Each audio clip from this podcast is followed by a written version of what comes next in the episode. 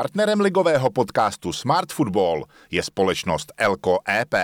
Hezký dobrý den, já vás vítám u podcastu Smart Football o fotbale inteligentně. Moje jméno je Daniel Hajný a my se dnes uh, podíváme na téma, kterému se říká scouting. Uh, nejde o hledání bobříků a rozdělávání ohně, budeme se bavit o scoutingu ve fotbale. A já si myslím, že tady mám nejpovolanějšího hosta ze všech a to je pan Jan Říčka, dlouholetý scout, ať už Slávie, Hamburku, Chelsea a aktuálně Manchester City. Dobrý den, Honzo, já vás vítám. Dobrý den, děkuji za pozvání. Už jsem říkal, vaše, vaše téma a váš záběr je jasný, scouting. Když se to dá popsat obecně, co vlastně dneska fotbalový scout dělá, čím se zabývá? Tak úkolem scoutingu je najít a přivést nejtalentovanější hráče, případně trenéry, případně další experty do klubu podle potřeby. V podstatě se dá jednoduše schrnout, že chodíme na fotbal, díváme se, a pak si napíšeme do našeho notýsku, koho bychom si měli koupit nebo koho bychom měli zlanařit. Ten notýsek musí být poměrně tlustý, ne? No, no jich je dost, ale zase oni se někdy taky postrácejí. Ono je tam dobrý to, že jsou počítačové systémy, do kterých se ty reporty ukládají, takže ty jsou, ty jsou neměný pak. Takže nejdřív notýsek a tuška a pak systém v počítači. Pak je počítač a pak si za pět let přečtete, že o tom, kdo je teď vynikající, takže jste psali, že toho moc neumí, ale to se prostě v té naší práci stane, že i toho nejlepšího hráče vidíte v zápase, který se mu nepovede. Jakou procentuální úspěšnost máte vy trefit talent hráče, který se pak dostane někam do té seniorské kategorie a, a prosadí se? No tak nikdo není dokonalý, tak pár hráčů v životě už jsem objevil i v těch ranějších letech, kdy jsem pracoval v českém fotbale a v Manchester City jsem eh, devět let ve skupině, která pracuje jenom pro první mužstvo, takže v podstatě ty mladí hráče v dorosteneckém nebo žákovském věku já vůbec nesleduju. Sledujeme v podstatě až ve chvíli, eh, kdy se dostanou do seniorského fotbalu. Jak je dneska těžké získat hráče do klubu jako Manchester City? Hodně se spekuluje nebo hodně se říká, že s penězi není problém. Na druhou stranu ten přestupový trh se vyvíjí, mění se, doba je teď zlá. Tak eh, jak, jak je to složité pro vás? No tak uh, souhlasím s vámi, že finanční backing má Manchester City vynikající díky arabským uh, majitelům. Ta skupina Abu Dhabi Group tam investovala nesmírný peníze. Na druhou stranu nejsme na trhu jediní a férově řečeno nejsme úplně ta největší trademark, protože když vidíte Mbappého nebo Haalanda, jak pošilhávají po Realu Madrid, který sice není teď ekonomicky úplně v nejkomfortnější situaci, tak přesto pro ty hráče je to lákavější adresa. Na druhou stranu brand Manchester City za poslední eh, roky neskutečně vyletěl vzhůru. Troufnu si říct, že se to možná zlomilo možná tím prvním titulem v Premier League, kdy pak ten klub začali brát eh, soupeři asi víc vážně. No tak eh, ten příchod těch nových majitelů a ta masivní investice do posil tak udělala z toho, řekněme řádově, průměrného klubu Manchesteru City jeden z největších klubů v Evropě, protože podle současného žebříčku na koeficientu UEFA jsme druhý v Evropě za Bernem Mnichov. Ten progres je neuvěřitelný. Můžeme se bavit o tom, či je to zásluha, ale aktuálně je to asi zásluha hlavního trenéra nebo manažera eh, pana Guardioli, který už dlouhá léta eh, s klubem za prvý předvádí atraktivní fotbal a navíc má výsledky. Já bych začal trošku ještě ze široka. Jo. Vždycky je to o vedení té firmy. Někdo přinese peníze, někdo tu firmu řídí a když eh, dá do vedení a do těch důležitých pozic ty praví odborníky, tak pak může sklízet jaksi vavříny. A tady jedna věc je, že Manchester City získal mistrovský titul za tří trenérů v posledních deseti letech. Začal Mancini, který nedávno vlastně vyhrál s italskou reprezentací titul mistra Evropy, pak přišel Pellegrini, ten také získal mistrovský titul a pak přišel Guardiola a s ním musím říct, že přišla absolutní revoluce, protože on je doopravdy fotbalový genius, který je několik set kilometrů před náma všema a vy jen sledujete, co on dělá, jak si počíná a v podstatě následujete jeho kroky. Jak moc eh, s ním řešíte právě výběr hráčů potenciálních a scouting? Jak vůbec tam probíhá ten eh, vztah mezi trenérem, respektive manažerem toho A týmu a, a vámi jako scoutem? My s ním eh, do osobního styku nepřijdeme. Ono je to tam rozdělené tak, že v Anglii jsou dvě cesty. Buď ten trenér jako by byl Guardiola, má všechny ty rozhodující pravomoce pod sebou. To třeba mýval v Manchester United Sir Alex Ferguson. Ale náš klub je trošku jinak postavený. Guardiola je hlavní trenér a funkci sportovního ředitele má Čiky Begristein. Oni jsou spolupracovníci už z Barcelony, jsou to oba špičkoví odborníci a, a navíc jsou, i ty jejich vazby jsou velmi přátelský. Takže já myslím, že ta kombinace toho, že Guardiola se soustředí na to mužstvo a na ten tréninkový proces a Čiky Begeristein na ten backing, na to doplňování a sledování hráčů, tak je, myslím si, optimální ten model, o kterém jste tady mluvil v souvislosti s Manchesterem United, kdy Sir Alex Ferguson de, facto měl eh, absolutní moc, když to tak řeknu, tak ten už postupně mizí, bych řekl, z fotbalových sfér. Je to tak? No je, protože na ty manažery je čím dál tím větší tlak jako ze všech stran, že už nemají čas tolik sledovat to rezervní mužstvo, ty mládežnické týmy, a ty nižší kategorie, tak jak tomu bývalo dřív. Sir Alex Ferguson říkal, že ten chodil na všechny zápasy mládeže, když to dneska ty treneři, ty už mají takový servis a takový, jsou pod takovým tlakem, že se soustředí na tu vlastní práci s tím mužstvem, protože ta kadence těch zápasů, ta terminová listina je tak nabitá, že v podstatě jim na moc víc jiných věcí nezbývá čas. Je i díky té termínové listině složitější zapracovat nové hráče, vyskautovat nové hráče, protože uh, úplně jednoduchá otázka možná, kolik zápasů za týden vidíte? No tak to zase záleží, jestli cestujete nebo necestujete. Teď byla covidová doba, která pro mě osobně byla lepší, protože se pracovalo jednak uh, z televize a jednak uh, z Instatu. A tam těch zápasů prostě můžete vidět víc, nebo se podíváte zpětně. Jo. Když jdete na zápas live, tak vidíte jedno utkání, protože třeba vám ani ta ta časová náročnost toho, ta logistika toho cestování nedovolí, neumožní sledovat víc. Když to když jste doma, řekněme, tak se podíváte, že jo? tak jedete na zápas, dneska zranění, rotace, covid, všechno to ovlivňuje ty sestavy těch mužstev napříč celou Evropou, tak eh, přijdete na zápas a ten hráč, kvůli kterýmu tam jedete, tam třeba vůbec není. Když to na druhou stranu, když jste doma, vidíte před zápasem sestavy, zjistíte, že nehraje, tak si vyberete jiný zápas a jiného hráče, který ho třeba máte v tom ranku eh, sledování. Tam se možná úplně hloupě, ale je rozdíl, když eh, vidíte ten tým nebo toho hráče live na stadionu a v televizi? Obojí má svoje. Když vidíte ten zápas napřímo, tak vidíte i ty pasáže, kdy ten hráč není u míče a není teda v tom zorném poli těch televizních kamer, ale zase vidíte třeba ty reakce po nejrůznějších situacích, kdy si ty hráči eh, někdy vysvětlou, trošku i vyčítají, jak to měl kdo udělat, kdo kam komu měl přihrát a takovou tu eh, i body language eh, po těch, řekněme, kritických situacích, které v tom utkání nastanou. To všechno třeba v televizi nemusíte pojmout, ale zas na druhou stranu ty televizní přenosy jsou dneska tak kvalitní, ale to množství těch kamer je tak velký, že zase tam vidíte věci, které prostě eh, z té tribuny a po každý nesedíte na nějakým ideálním místě, prostě nevidíte. Vemte si trenéry kolikrát, když je interview hned na hrací ploše po utkání, tak vám kolik trenér řekne, že se na tu situaci musí vůbec podívat, aby vědělo třeba, jak ten gol dali nebo, nebo dostali, protože někdy, víte sám, i novináři chvíli pátrají, kdo ten gol skutečně v nějak, z nějaký té skrumáže vstřel. Tam to prostě taky nevidíte z té tribuny všechno dobře. Takže ta kombinace eh, obojího je pro mě jakoby velmi dobrá. Obecně bych řekl, když si děláte první dojem o té o tom mužstvu nebo o tom hráči, tak se podíváte na televizi nebo do toho Instatu, vidíte víc těch zápasů, vidíte, tam jsou už sestříhaný jak si jeho akce, takový ty highlighty z toho jeho působení během zápasu, tak už víte, do čeho jdete. Když by mi dneska řekli, jděte se podívat na hráče XY a vy jste ho nikdy neviděl, tak vůbec nevíte, do čeho jdete. Takže jako ta kombinace je pro prvotní seznámení s hráčem a když pak někdo řekne z těch hráčů, který jsme viděli, tak vybereme nějakou užší skupinu a z nich pak třeba jednoho koupíme, tak pak je potřeba sledovat pravidelně i live, i televizi a vystřídáme se, aby prostě nestojí to s rozhodnutím jednoho člověka. Hmm. Vy jste tady mluvil o body language, eh, je to určitě součást eh, toho profilu toho daného hráče a těch atributů, které všechny posuzujete. Tak jaké vlastně atributy všechny posuzujete? Nechci celou šířku, ale minimálně ty základy. No tak je, už když jsem přišli po revoluci první ty kazety z holandského fotbalu, tak tam bylo napsáno jakoby čtyři písmena, tips, tak to byla technika, inteligence, eh, osobnost a speed jako rychlost, ta zaujímala všechny ty, řekněme, ty kondiční věci.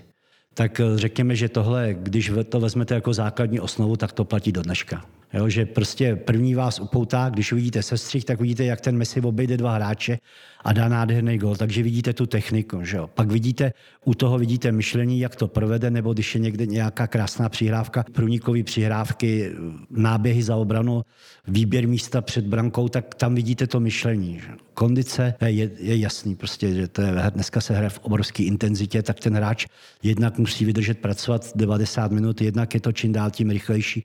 Všechny ty činnosti se dějí vy větší rychlosti, rychleji musíte přemýšlet a osobnost, tak Víte, jak to je? Říká Marian Jelínek, hokejista za stavu 3-0 a hokejista za stav 0-3 je jeden občanský průkaz a dva jiný lidi. A to platí, já si myslím, napříč všema činnostma i sportama. Manchester City je technické mužstvo, hraje technický fotbal, hodně s balónem, eh, přihrávky. Předpokládám, že to je profil hráčů, které, které scháníte. Ano, jako když Guardiola nastoupil, tak eh, jsme s ním měli možnost mluvit, nebo on mluvil k nám, tak prostě řekl, že ta technická brilantnost je prostě základ eh, té jeho práce. Prostě to je, řekne, kdo má dokonalý první dotek, tak má víc času na, tu, na ty další činnosti. Vidět nebo, nebo je uskutečnit, nebo přijmout rychle rozhodnutí, co s tím dál. Takže tam ta technická vybavenost, tam je, na ty jsou nároky tam prostě obrovský. Tady si z českého fotbalu pamatem Bonyho Wilfrida, který, řekněme, velkou část svého fotbalového zrání strávil uh, ve Spartě a byl to kvalitní střelec, prosadil se v Čechách, v Holandsku, prosadil se v Anglii a přesto prostě ta jeho technická vybavenost prostě na Manchester City, na ty jeho požadavky nestačila. Jeho požadavkům prostě nevyhovovala. Hmm. Dá se říct, že eh, jsou věci, které se odhalí až eh, po tom nákupu toho hráče, že se stane typově vám sedí, říkáte rychlost, technika, možná i hlava v pořádku, ale pak ta konfrontace, protože anglická liga tě to jak chce, nejtěžší soutěž možná na světě, to pak teprve ukáže tu realitu. No, to máte naprostou pravdu. Dokonce i oni, i o Bundeslize už mluví jako o pomalý lize. Jo. A teď, když třeba vidíte, řeknou, kromě Bernu Mnichov, je to všechno pomalý ty hráči, který i z Německa přichází do Anglie, tak prostě řeknou, že to je z hlediska intenzity a tempa hry nebetyčný rozdíl. Tak teď si ještě vezměte, když bychom dokázali udělat přestup z České ligy do Bundesligy, tak jaký to je krok pro toho hráče a prostě ta anglická liga je ještě úplně někde jinde. Je tady ještě jedna důležitá věc říct, on každý přestup je prostě určitá sázka, sázka do loterie. Jo. Nikdy nevíte, jestli kupujete, já říkám zlatokopa, ten, který přijde a za lukrativní smlouvu nějakým způsobem v tom klubu přežije, anebo jestli kupujete vítěze. A to ne vždycky je jednoduchý identifikovat. Jo. A i nejlepší hráči, já se pamatuju, když jsme skautovali a kupovali Kevina De Bruyna, tak ten přestup se kvůli penězům mezi klubama samozřejmě trošku táhnul. A vím, když jsem byl v Německu, jak říkali, no, se podívej, jak on tady v tom Wolfsburgu brání. Musím naprosto upřímně říct, že ve Wolfsburgu měl takový postavení, že eh, tu defenzivní činnost po ztrátě míče trošku šidil. Že zase ty spoluhráči, řekl bych, to asi akceptovali, protože věděli, že on těma golama, asistencema, kterých bylo 35 za sezonu, že to tomu mužstvu vrátí nějak jinak, protože ty goly ty se sami nenastřílejí. Teď přišel, přišel Guardiola a udělal v Manchester City obrovskou revoluci, protože před Guardiolou tam bylo, vždycky říkali, tam jsou ty dělníci, co brání, a pak ty aristokrati, co si užívají té ofenzivy. Já jsem přišel do Manchester City, kdy byli čtyři útočníci, byl tam Tevez, Agero, Edin Dzeko a Balotelli a ještě Roque Santa Cruz a Adebayor byli na hostování. Šest skvělých útočníků. Hrálo se v rozestavení 4-4-2, takže vždycky hráli dva útočníci a jejich podíl na obraně po ztrátě míče byl nula. K tomu se přidal záložník Nasrik, ten taky příliš mnoho nebránil a zlí jazykové tvrdili, že než se Jaja Ture vrátí z ofenzivy jako střední záložník do obrany, tak už se zase útočí. Jo. Pak přišel Guardiola a prostě to bylo ze dne na den absolutní revoluce, že během toho soustřední v Austrálii ty hráči, především ty obránci, ty prostě nevěřili vlastním očím, protože ty první jejich rozhovory, ty byly úplně jakoby úžasný v tom smyslu, že hráči, kteří mají dlouholetý zkušenosti, najednou začnou říkat, tak to je poprvé v životě, kdy jsem v mužstvu, kde, kde všichni brání. Jo. A do té doby, přestože to mužstvo už dva mistrovské tituly získalo, tak prostě to týmové pojetí bylo úplně jiný. A kdybyste si dneska pustili pojetí hry Manchester City za trenéra Manciniho, a teď jste viděli tu dokonalou organizaci hry na to mistrovství Evropy Itálie, tak vidíte, jaký ten trenér sám na sobě prostě udělal progres. Jo? Že z toho mužstva, kde, jako bych řekl, tyhle ty to musíte obránit a tady ta skupina, vy to zařídíte. Dneska to působí jako celek. Já si pamatuju, nebo vím teďka poslední komentář po zápase Paris Saint-Germain Manchester City, kdy Jamie Carragher, bývalý obránce Liverpoolu, právě uh, kritizoval hvězdy PSG. Říká, uh, sice tam máte Messiho, Mbappého a Neymara, ale s nimi ligu mistrů nevyhrajou, protože ty pánové nebrání. No, já jsem ještě měl tu čest, že jsem viděl nějaký sestřihy i Realu Madrid v době, kdy tam byl Bale, Benzema, Ronaldo, tak ten, ten kouzelný útok a za nima byli v záloze Casemiro a Modric a Tony Cross. A teď jenom ukazovali, že když hráli proti slabším soupeřům, tak třeba poločas byl 0-0 a ani ten herní projev toho Realu Madrid jaksi nebyl zrovna nejlepší. A teď ta analýza v tom studiu ty kamery, jak to všechno krásně zaberou, jak ty čtyři šafáři jdou pišky dozadu. Ty Paříži je to podobný, ale neuspěl s nima, nebo na absolutní vrchol nevystoupal ani Tomas Tuchel, i když byli ve finále s Bayernem i z mýho pohledu byli o trošku lepší, ale prostě to finále nedotahli. Tak eh, teď Teď je tam Poketino, další trenér, který si myslím je, je špičkový, má vysokou kvalitu, tak ani jemu se to prostě v této chvíli ještě nedaří tak skloubit dohromady, aby byli na druhou stranu to, že prohráli nebo nevyhráli skupinu základní, to ještě nic neznamená, protože ta, o tu trofej se hráš na jaře. Souhlasím, souhlasím. Posloucháte ligový fotbalový podcast Smart Football s dnešním hostem, fotbalovým skautem Manchesteru City Janem Říčkou. A já teďka možná stočím trošku ten fokus, o kterém si tady povídáme na Českou ligu.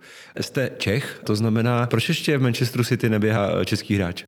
No tak byl by to takový můj sen, kdyby se podařilo tam někoho dostat a kdo by tam byl a ještě by se uplatnil. V této chvíli český hráči v Anglii nemají až tak velký renome, ale naštěstí ta dvojice slávistů, Tomáš Souček a Láďa Coufal, ty udělali českému fotbalu prostě obrovský jméno. To úplně jsme kam, kam se dostali. Tomáš Souček ještě ve chvíli, kdy se tam dostal, že ten West Ham United byl v okruhu horkých kandidátů na sestup a on byl jeden z těch klíčových hráčů, který ten klub pomohl zachránit a další rok i s Láďou Coufalem už stoupají k výšinám. To je prostě ta druhá sezona výborná a teď ta třetí zase znovu zahájili naprosto skvěle. Jako, když je to z mýho pohledu konkurence, tak eh, člověk má z těch jejich úspěchu radost. Jo. Nemám teda radost, že nás vyřadí z ligového poháru, ale to už je prostě sport. No. Zase na druhou stranu si říkám, že když máme s někým prohrát, nebo ten můj klub, tak ať je to s těma českýma hráčima. Tak navíc je tam možná do budoucna i český majitel. No, tak to je zase pro fotbal český obrovská spruha. Jako vemte si, eh, v kolika anglických klubech je někdo ze střední Evropy, že jo? Když vynecháme nějaký ty ruský oligarchy, jako je Abramovič nebo ty další bohatý majitele z těch ropných zemí ze střední Evropy, tam nenajdete lidi. Tam moc lidí není, to zase klobouk dolů před majitelem Sparty, to v podstatě i na dálku můžu říct, že mu držím palce. Zase ne tak, aby byl před Manchesterem City, ale je to, je to fantastický úspěch. Je to, teď úplně se modlím, aby se jim prostě dařilo dál, protože si říkám, jestli se ještě vůbec můžou zlepšovat. No. Když vidím tu kvalitu teď v Manchesteru City, v Liverpoolu, v Chelsea. Myslím si, že nebude dlouho trvat taková určitá stagnace Manchester United. Uvidíme, co Conte s Tottenhamem, Arsenal, jako ta špička tam je nesmírně široká. A nikdy nevíte, kdy se tam zase vylíhne takový nějaký Lester, který zas prostě udělá zázrak. Jako. Ono je to eh, do jisté míry stejné třeba kolikrát v České lize. Dneska máme, byť Slávě teď vede tabulku, tak ta špička je vyrovnanější, než tomu třeba bylo v minulých sezónách. Hned ta soutěž je atraktivnější, ať už pro diváky, ale i pro ty samotné hráče tak vždycky, když je v tom okruhu kandidátů na titul víc mužstev, tak je ta atraktivita té soutěže roste, protože pořád je co hrát. Jak zažil jsem v Manchesteru City situace, že jsme soupeřům ujeli oparník, tak ty ostatní, jak si z boje o titul, jako řekněme, jo, tam je boj o druhý místo. Zažil jsem sezonu, bych řekl, úplně absolutně napjatou, kdy jsme získali 98 bodů, Liverpool 97, tak to prostě si říkáte, tam nemůžete prostě z usnout ani na vteřinu, protože i ta kvalita těch mužstev z spodní části tabulky je pořád veliká. Dřív ty kluby z čela tabulky, ten Manchester United a Liverpool, tak ty chodili do těch průměrných nebo slabších klubů anglické ligy si koupit hráče. Dneska je to hrozně těžký dostat hráče i třeba ze Southamptonu nebo z Watfordu a takový, protože ty jejich majitele mají taky peníze. Dneska dokonce i říkají, že je tak bohatá druhá liga, že některé ty kluby e, jsou podezřívané z toho, že ani nechtějí postoupit do první ligy. Tak ono za to můžou především televizní práva, která jsou v anglickém fotbale astronomická směrem k těm klubům, ty částky. A na druhou stranu, ono asi, když někam přijde Manchester City a chce koupit hráče, tak automaticky se tam ta částka navyšuje, protože si ten uh, majitel toho druhého klubu řekne, tak mají peníze, tak uh, proč bych si neřekl. No, to máte pravdu, no. To je, tak to je, no. Eh, platíme vysoké částky, snažíme se teď to mužstvo stabilizovat, teď se podařilo i zapracovat i hráče z vlastní akademie, Phil Foden už se ve 20 letech stal v podstatě klíčovým hráčem klubu. Naskakuje Cole Palmer, teď debutoval McAtee, zase další velmi šikovný fotbalista, na kterého se myslím bude radost se dívat a je to taky další cesta. Jednak ty hráči z té vlastní akademie znají tu cestu klubu, tak to naskakování pro ně není tak složitý. Když koupíte hráče z jiného klubu, tak ten vůbec tu filozofii nezná. Ten se všechny ty prvky té hry a ta taktika v tom Manchesteru City jak z hlediska defenzivy, tak z hlediska ofenzivy je tak vysoká, že to pro ty hráče ty nároky není jednoduchý vstřeba. Hmm. Ona to je i cesta asi i pro české kluby a postupně ty odchovance zabudovávat do toho seniorského týmu. Sparta je to asi zdárným příkladem, takže ta cesta minimálně v tom české prostředí je tímhle způsobem správná. No, je ideálně. Já si myslím, že víc klubů tady pracuje dobře, že, že doplňuje z vlastních řad a i ty bohatší, i ty kluby, řekněme, méně ekonomicky situovaný, tak ví, jako když je tam chytrý majitel, tak na to dohlídne, že zeptá se. Jako když budete majitel klubu, jak se zeptáte, kolik je tam odchovanců, když vám řeknou žádnej, tak se můžete jít zeptat dolů, jak je možné, že jste nikoho nevychovali. Jo, to prostě to je na těch majitelích, jako jak bude tlačit ty trenery k tomu, aby stavili vlastní hráče. Když budete sázet na zkušený hráče, tak ty neprodáte. Je to tak. A, a zaplať pámu se ve fotonalize objevují hráči jako Adam Hložek, Samek ze Slávy a další, kteří postupně jsou vlastně členy základních sestav těch klubů. A to možná i pro vás jako pro skauta je pak o to zajímavější tyhle hráče sledovat. Máte naprostou pravdu a pro nás ty mladí hráči, kteří začínají tu kariéru, zajímaví jsou velice. Je jedna věc. A druhá věc je zase jim bych zkázal, ať na sobě pracují, protože dneska můžou vidět eh, špičkový evropský a světový fotbal na televizních obrazovkách nejrůznějších těch médií, tak můžou vidět od rána do večera, tak vidí, co na těch jejich postech ty jejich konkurenti umí. Ty chytřejší, ty se eh, poučí a budou na sobě pracovat, protože cesta nahoru do těch velkých klubů veden přes tvrdou práci. Když se ptáte Pavla Nedvěda, jak se dostal až do Juventusu a ke Zlatým míči, tak řekne tvrdá práce.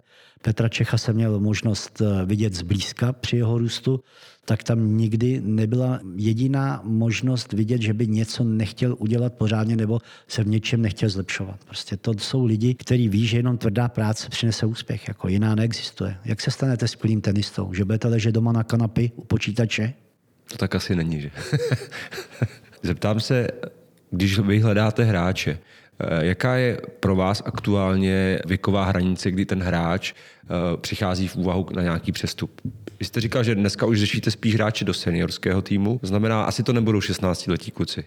Já sleduju v podstatě hráče, který naskočí do seniorského fotbalu. A to řekněme nejdříve bývá v těch 16 letech. Například za Dortmund hraje Jude Bellingham, který hrál druhou anglickou ligu v Birminghamu v 16 letech. A hrál v základní sestavě, hrál velmi dobře, nebyl to nějaký úzus majitele, že potřebujeme tam protlačit mladý, aby ty velký to přišli zaplatit. Ne, ten prostě měl takovou kvalitu, hned, hned v těch 16 letech, že člověk až nevěřícně kroutil hlavou, jestli mu opravdu 16. Přistoupil do Dortmundu, hned hrál Champions League, pořád je v základní sestavě, pořád si myslím, že ty jeho výkony mají stoupající tendencie v anglické reprezentaci, tak eh, řekněme řádově ty hráči od těchto let, od těch 16, 17, kdy naskakují, ale někdo naskočí do seniorského fotbalu díl a prostě vyplave na povrch díl. Teď si vezměte třeba cestu v Čechách Jana Kolera, který do seniorského fotbalu přišel přes Bčko Sparty ve 20 letech a ta jeho kariéra se odvíjela tak raketovým způsobem, že to, čeho dosáh jako nejlepší střelec český fotbalový a československý fotbalový historie je naprosto úžasná a naprosto výjimečná. To je, to je opravdu pohádka, to, čeho dosah. No, takových hráčů je po Evropě víc, který, s kterýma se nepočítalo dřív a najednou se objeví. Hmm. Kdo je dnes nejžavějším zbožím na scoutingovém a přestupovém trhu? Jsou to ty hráči jako Mbappé, Haaland? A... No, asi jo. Asi ty útočníci vždycky budou eh, jaksi nejdražším zbožím, protože pořád se ten fotbal hraje na goly, i když Manchester City je trošku specifický klub, že ten Guardiola má filozofii, že jak si ty soupeře chce přehrát bez útočníka, jiným způsobem. V tom jen se naprosto odlišuje od všech, protože kdybyste kterýmukoliv trenerovi asi jinému řekli, že na trhu je k mání, já nevím, Mbappé Haaland, tak řeknou, jo, ty přiveďte. Ty kdo by je nechtěl? Hráči s obrovským potenciálem dneska, to je jasné. Ty jsou absolutně nejžádanější, ale taky dneska vidíte i velký kluby mají starosti i s tím obsazením středních obránců. Teď uh, vidíte v Manchesteru, Manchester United i v Manchester City jsme utratili dost peněz za obránce a přesto jsme s těma výkonama obrany nebyli spokojení. Na místě teď levého obránce hraje pravonohý kancelo, ne, že by to byla nějaká rarita v českém fotbale. I pravonohý obránci byli na levé straně, dlouho hrál třeba i Filip Lam v Bayernu Mnichov, uh, za Riberem levý obránce, takže není to nic nového, ale nicméně nám teď v případě kancela se to obrovsky vyplácí, protože šel výkonnostně nahoru a vidět ho, tak to je velký bonus nejen v defenzivě, ale i v ofenzivě. Je pravda, že má hodně asistencí v téhle sezóně a je to jedna z těch raketových hvězd aktuální sezóny. Ale když se ještě vrátím k vám a k vaší kariéře skautové, tak vy jste eh, aktuálně v Manchesteru City, ale byl jste i v Chelsea, byl jste v Hamburgu. Dá se popsat vůbec jako rozdíl mezi těmi jednotlivými eh, působištěmi? No tak eh, tam to spíš záleží na tom, jak, jak ten konkrétní trenér ten servis vyžaduje. Když byl třeba v Chelsea Mourinho, tak v podstatě s náma příliš nespracoval. Měl svůj systém práce, který mu věřil a jakoby i v té jeho práci vidím dlouhodobě, nejenom v Chelsea, že ty hráče, který si ne, nepřived sám nebo prostřednictvím těch svých lidí, kterým věřil, takže jim ani moc nevěřil. Vemte si, že Odešel z Chelsea Robben, odešel Salah, odešel Kevin De Bruyne, odešel Lukaku. Teď si vezměte, kdybyste hráče, který nechal odejít, kdybyste ty hráče měl v jednom klubu, že budete mít Lukaku, Kevin De Bruyne a Salah, Řekněte, kdo by ten takový útok nechtěl mít? Takže třeba s ním ta spolupráce jako taková nebyla, ale zase v té době byl velký tlak v Chelsea jako vybudovat i silnou akademii, protože Chelsea před Abramovičem měla mládež, kterou bych řekl, byla ani neprůměrná a nebylo žádný zázemí. Když přišel Roman Abramovič, tak řekl, ano, udělá se větší stadion, to se zatím nepovedlo, i když ty povolení všechny ty pozemky, ty, všechny ty budovy okolo stadionu jsou.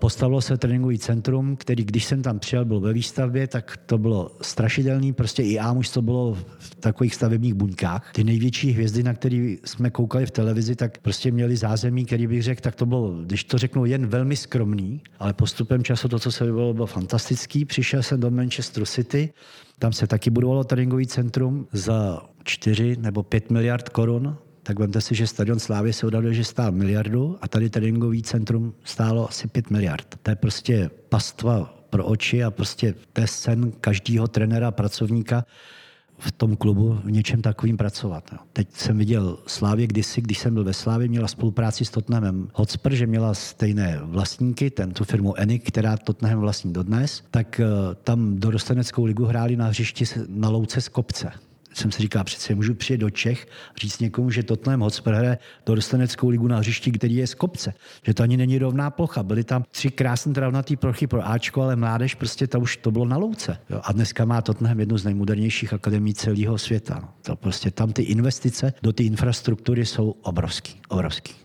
Tak ono je evidentní, že bez eh, toho kvalitního zázemí a směrem k mládeži nevybudujete velkou klub. No, tak je to cesta. Teď je otázka, kolik si toho třeba ten náš stát může dovolit ale přál bych prostě každému trenérovi, každému pracovníkovi, ať už těm různým fyzioterapeutům, maserům a těm kondičním trenérům, aby ty podmínky, které mají oni, aby měli aspoň přibližně takový, protože ten fotbal prostě bez toho nejde dělat. Jako nejde. To už dneska neudělá, že tam bude někde jeden trenér, jeden asistent, to nejde. To je utopie. Eh, vy jste hodně hovořil o tom, že vlastně Scout dneska má k dispozici nástroje, ať už eh, v podobě třeba systému Instat eh, a přes vlastně televizní utkání, kdy vlastně dneska pomalu, pokud máte dobrého televizního broadcastera, vidíte skoro všechny zápasy po celé Evropě. Ale jak to bylo, když jste začínal? To muselo být opravdu o té tušce a o tom neustálém cestování. No ano, já souhlasím, tak to vypadalo a taky zase ty agenti tehdy měli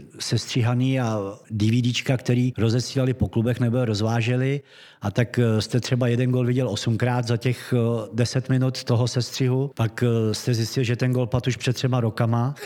Takže ty agenti samozřejmě dělali svoji práci tak, aby to své zboží, ty svý klienty prostě dokázali posunout vejš, aby si ty klienti pomohli, aby i oni si pomohli. To je prostě logický. Dneska vám někdo řekne, já mám fantastického hráče, no tak vy se podíváte, kolik eh, odehrá zápasu, na jaký úrovni, kolik má gólů, asistencí a to je jenom ten začátek, že jo? Pak jdete třeba k tomu instatu, si sednete a jedete dál, vidíte samozřejmě, kolik v jaký reprezentaci, jak se prosadil, nebo v jak kvalitní reprezentaci hraje, čeho ta reprezentace dosáhla kam se dostali hráči z těch úspěšných 21, kdysi z té stříbrný ze Slovenska a tý zlatý z Bazileje.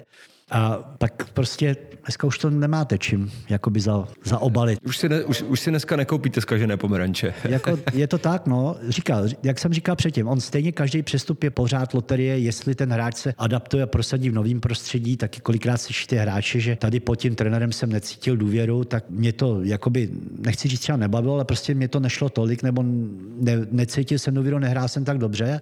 Na druhou stranu vidíte cestu třeba Dominika Haška, že eh, nejlepší brankář světa přijde do NHL a taky nebyl od prvního zápasu ten, před kterým by eh, ta NHL, ta Amerika padla na zadek, ale měl takovou vůli se prosadit, že to nakonec dokázal. Jako, jo? Měnil klub a kolik jiných sportovců by rezignovalo. A on to prostě dokázal. A to je pro mě otázka, jestli současná hráčská generace má tu vůli na sobě pracovat prostě si postavit vysoký cíle a jít za těma cíly, aby, abych je dosáhl. Jako třeba v případě toho Součka Coufala klobouk dolů. Protože především ten příběh toho Ládi Coufala, ten je určitě jako zajímavý v tom, že taky nebyl žádnou jakoby dětskou hvězdou, která by sbírala reprezentační starty od té reprezentační patnáctky pravidelně. Vůbec. Říkám, jako pro mě vždycky říkám, ta cesta, jakou dokázal Jan Koller, tak to je prostě to je, skoro bych řekl, na nějakého fotbalového Oscara. Tak je pravda, že třeba v případě Součka a Soufala eh, je až neuvěřitelné, že oni naskočili do nejtěžší soutěže fotbalové v Evropě a zvládli to naprosto, naprosto v klidu. No ale zase je tady potřeba vyzdvihnout tu práci Slávě pod Tindrou Trpišovským. Slávě udělala v podstatě raketový vzestup. Když jste viděli její působení v těch evropských pohárech dvakrát ve čtvrtfinále Evropské ligy, pak byli v Champions League. Ne, že by tam bodově byli tak úspěšní, ale herní pojetí té Slávě jí vybudovalo obrovský respekt i v Anglii, protože celá řada lidí se mi ptala, že hledali, kde ten Indra Trpišovský hrál, protože je ty bývalí hráči k tomu trenerskému řemeslu, jak si mají o kousek blíž než ty hráči, kteří neměli nějakou oslnivou hráčskou kariéru. A to jako jsem zažil v případě Jindry Tepišovského a předtím Pavla Vrby několikrát. Několikrát, že prostě ty lidi vidí, že ty kluby hráli dobře nebo hrajou dobře a že i to jejich herní pojetí je velice progresivní. Je pravda, že třeba i eh, Jose Mourinho nebyl žádný velký kopáč, když to tak řeknu na, na hřišti, ale trenérsky je na to úrovni. Jo, já souhlasím s váma. To, jako by dneska taky zase úspěch toho trenéra je, jak rychle začne trénovat. Že? Když hrajete do 35 let a teprve začnete s trénováním, tak proti těm lidem, kteří trénovali třeba od 25 let, tak zase jste jakoby 10 let pozadu. A i když ty bývalí hráči mají jaksi zakodovaný to, že všechno poznali, všechno znají a všechno udělali, tak ta trenérská práce to je brutálně těžká. To je prostě nejtěžší job, jaký existuje, protože jste v podstatě proti všem, protože ten majitel si myslí, že mu ničíte investici když nevedete 3-0, tak vás hubujou diváci z tribun, novináři vás taky trošku properou. Ty hráči si zase říkají, trenér nám neřek, místo by řekli, já toho za stolik neumím a jsem před tu bránu bojím mít, tak gola nedám. On nikdo z nás neříká, když se něco nepovede, no tak to jsem zavinil já. to je pravda. A navíc dneska se trenér podle mě i pere s rodinnými příslušníky hráčů, kteří určitě mají názor na to, proč nehraje ten a ten základní sestavy a tak dál. No tak já už dlouhou dobu, jak si trenerský práci se nevěnuju a, a musím se přiznat, že mi nechybí. A zase obráceně, já jsem nebyl takový trenér, abych já chyběl českému fotbalu.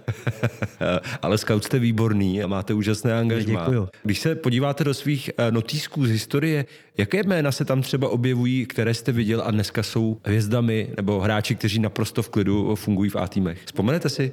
Asi ten nejvýznamnější v mém životě je brankař Petr Čech. Dneska ředitel konkurenční čas ještě je takový neslušný ke starému pánovi a kamarádovi, že mě ani nenechá vyhrát Champions League.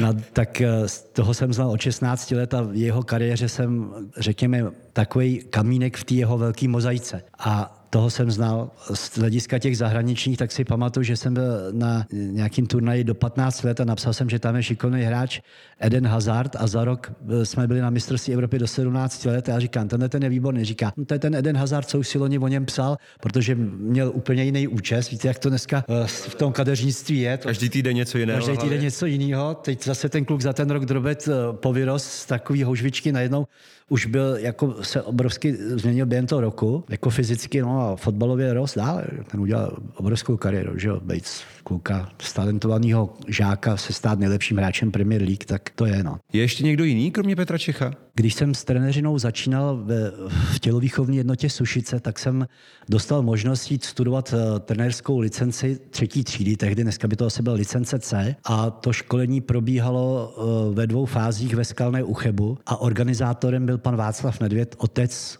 naší fotbalové legendy Pavla Nedvěda, dnešního ředitele Juventusu Turín. A tam jsem Pavla viděl poprvé ve 13 letech a to prostě na to nemůžu zapomenout. Přišel ze školy, takový byl nějaký říjen nebo listopad, takový kabát na sobě, tašku na zádech, vzal si míč, šel do tělocvičně, v té skalně je krásná tělocvična a teď tam v těch takových bych řekl, strašidelných botách, co se týče sportovního vybavení. Teď tam kopal levou, pravou nohou nárty, ozeď tělocvičny a ten míč mu vůbec neutek. Já jsem byl úplně jsem říkal, že tohle jsem ještě neviděl. Pak jsem se ještě zeptal, kdo to je, kolik je mu let. A mi řekl, no to je nějaký Pavel Nedvěd, ten je šikovný, ten tady hraje v Chebu jsem říkal, tak on nás přijde zkoušet pan Žaludek. Jo, ten je tady každou chvíli, ale on ještě do Plzně nemůže. A když ten pan Žaludek potom přijel, tak mi říká, viděl jsi ho? Říká, viděl. A jak to, že ještě není v Plzni, protože tady výkonnostně neporoste.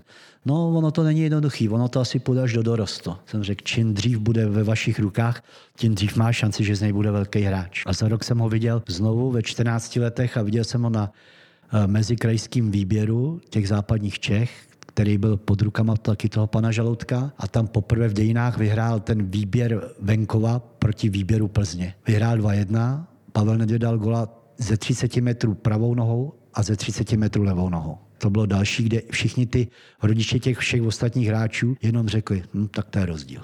Ono se o něm obecně traduje, že neměl takový talent, ale tohle to do jistý míry vyvrací. Já s tím nesouhlasím. Jako. To byl obrovský talent to, já jsem to ve 13 letech viděl, tak to nesouhlasím s tím, že nebyl talent. A to vůbec nic nerozporuje to, že obdivuju ten jeho zápal, to jeho zanícení a tu pracovitost prostě dostat se tam, kam až se dostal. Přestože ne všechny období v tom jeho fotbalovém vývoji byly jako přímočarý nahoru. Ale právě ta práce, o které my se tady hodně bavíme, ta tam prostě musí být. Já si nedodu představit. Mě říkali, že Ivan Lendl už v 8. třídě základní školy trénoval 6 až 8 hodin denně, tak to prostě už něco vypovídá o tom, jaká je ta, ta cesta k těm absolutním mavřínům. Hmm. Když to třeba vemu zase u nás z ligy, tak hodně se teď řeší Adam Hložek. Má už jít pryč, nemá jít pryč, stagnuje, nestagnuje. Samozřejmě píšou to média, nejlíp to asi ví samotný hráč a jeho okolí, ale jak, jaký je třeba váš názor na tohleto? No tak mně se zdá, že ty očekávání o něm jsou tak veliký, že jakoby na něj nakládáme už v těchto letech až příliš mnoho. Jo. Jak si mám informace, že on to zas až tak neřeší, je to chytrý kluk, je pracovitý, média řeší, jestli má hrát tu či onu pozici, on to údajně tolik zase neřeší. Já zase si říkám, že co ho nezabije, ho posílí a nikdy nevíte, kdy přijdete do klubu, kde by, když by byl čistě fotbalista pro jednu jedinou pozici, kdy na ten váš konkurent vám prostě třeba zamezí vůbec hrát že když by mohl hrát na více do pozicích, tak je to výhoda. Jako tam, kdy se mi zdá, že se až příliš řeší to, že jestli musí hrát útočníka nebo nemusí, ale třeba je i ve světě i celá řada velkých útočníků nehraje přímo na hrotu.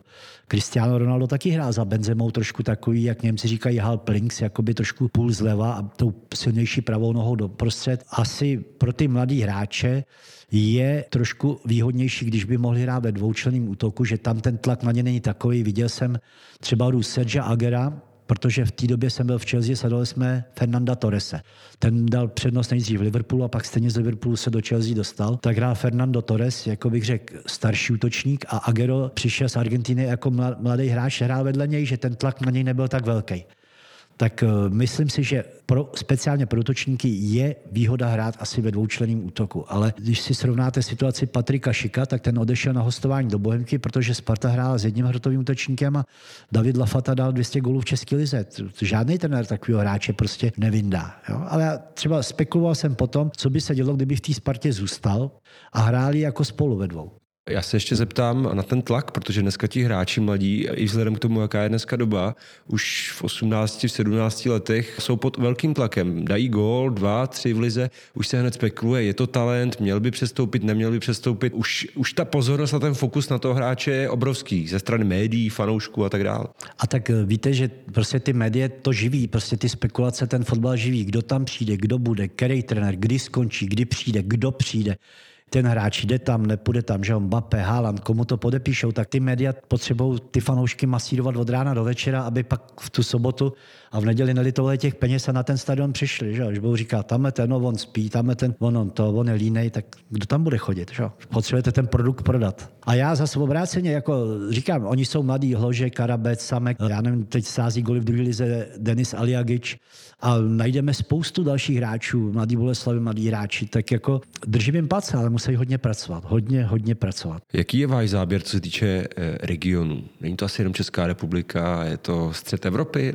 Takhle, v České republice málo. Já nejvíce jdu hráče Bundeslize, pak když jak si zúžíme nějakou selekci před přestupným termínem, že kdyby byla situace, že na ten a ten post potřebujeme hráče, pak už je to napříč Evropou. A Bundesliga to je velký téma směrem k Bayernu, protože ten je naprosto dominantní.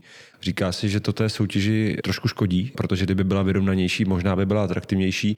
Na druhou stranu, tam je asi vidět, že ten Bayern a jeho progres obecně eh, i eh, ve srovnání s Evropou je obrovský.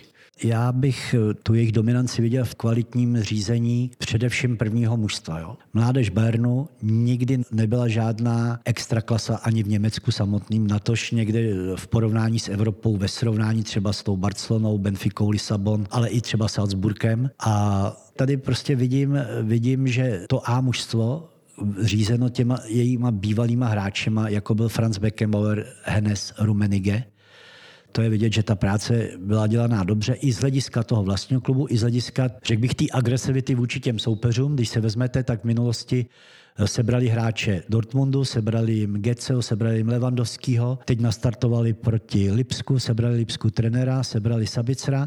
Jako a v té chvíli jakoby oni dokážou ty soupeře oslabit tou svojí kvalitou. Jako prostě to ten gigant, ten žralok na tom trhu prostě udělá, že ty druhý pokouše. Ale za obráceně oni to dokázali zúročit v Evropě. Na tom žebříčku UEFA jsou dneska první. Takže úplně zbytečný se ptát, jestli ten Bayern je nebo není úspěšný. Tak předpokládám, že va- vaše ambice Manchester City bude je přeskočit. No tak vždycky chcete vyhrát všechny trofé, které máte k dispozici a Manchester City není výjimkou. Že? V Anglii se to daří, jestliže jsme za deset let vyhráli šest titulů, teď třikrát za čtyři roky, tak v té konkurenci je to zázrak. Na druhou stranu prostě v té Champions League a děláme, co děláme, tak vždycky se najde někdo, kdo nás z té soutěže prostě dřív či později vyšoupne. Jistě cíl to je, bez diskuzí, protože dokud tu trofej nemáte, tak oni usilujete. Když to nevyhrajete, tak utřete slzy, zvednete hlavu, jedete dál, protože zase se hraje, za rok se hraje znovu. Že? Já bych vám asi měl říct, že vám držím palce. Já to říct upřímně nemůžu, protože já jsem fanoušek Manchester United, ale minimálně vám držím palce v tom, aby se vám dařilo osobně, abyste dokázal eh, přivést další a další hráče. Věřím, že třeba i z českého fotbalu do Anglie. To si myslím, že by bylo krásné. A chtěl jsem vám poděkovat za to, že jste vlastně dnes přišel na to povídání, které tady jsme vedli. Myslím si, že to bylo velmi, velmi zajímavé pro mě. Mohl bych tady sedět další dvě hodiny, ale děkuji za to a přeju vám, ať se vám daří v budoucnu. Já děkuji za vaše krásná slova. Jednu chybu za život, že fandíte Manchester United, vám odpouštím. to je samozřejmě mě jenom žert, to je jasný, že to je prostě klub s obrovskou tradicí a obrovskými úspěchama, tak se si zase nemůžu říct, že jste se vybral špatně.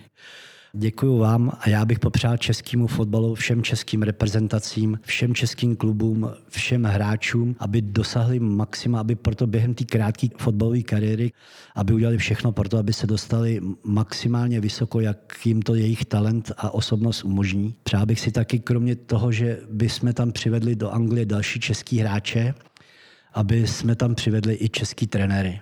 Protože když může trénovat eh, druhou německou ligu trenér z Běloruska nebo Bundesligu trenér z Maďarska, tak proč by tam nemohli být český trenéři? Vám všem držím palce a vám osobně děkuji za pozvání. Děkuji. Děkuji moc. Děkuji.